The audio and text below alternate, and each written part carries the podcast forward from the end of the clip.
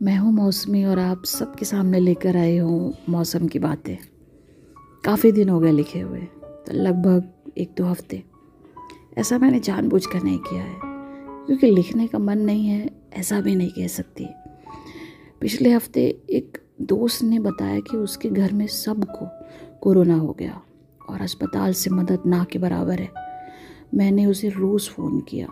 हाल लेने की कोशिश की। हिम्मत बांधने जैसे उसे शब्द कहे।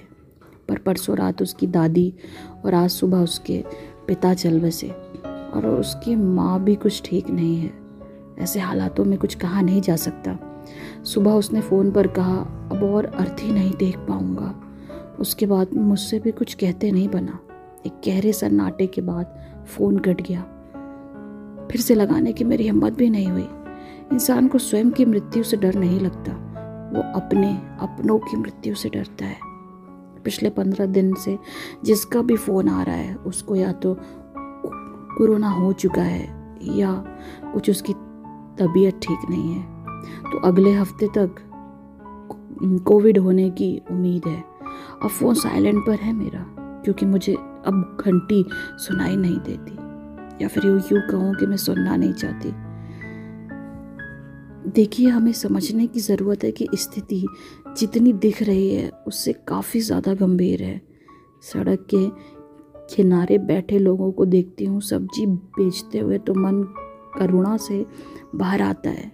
पेट और मृत्यु में से इंसान पेट ही को चुनता है। लंबी बीमारी है और लंबी जंग है। हमें दूर तक जाना है दोस्तों। एक दूसरे का हाथ पकड़े रहिए। विपदा में मानव ही मानव के काम आया है।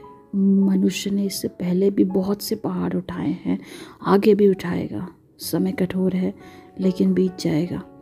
आप जहाँ कहीं भी हैं, सुरक्षित रहिए, मास्क पहनिए और अपने आसपास प्रत्येक ज़रूरतमंद की मदद कीजिए।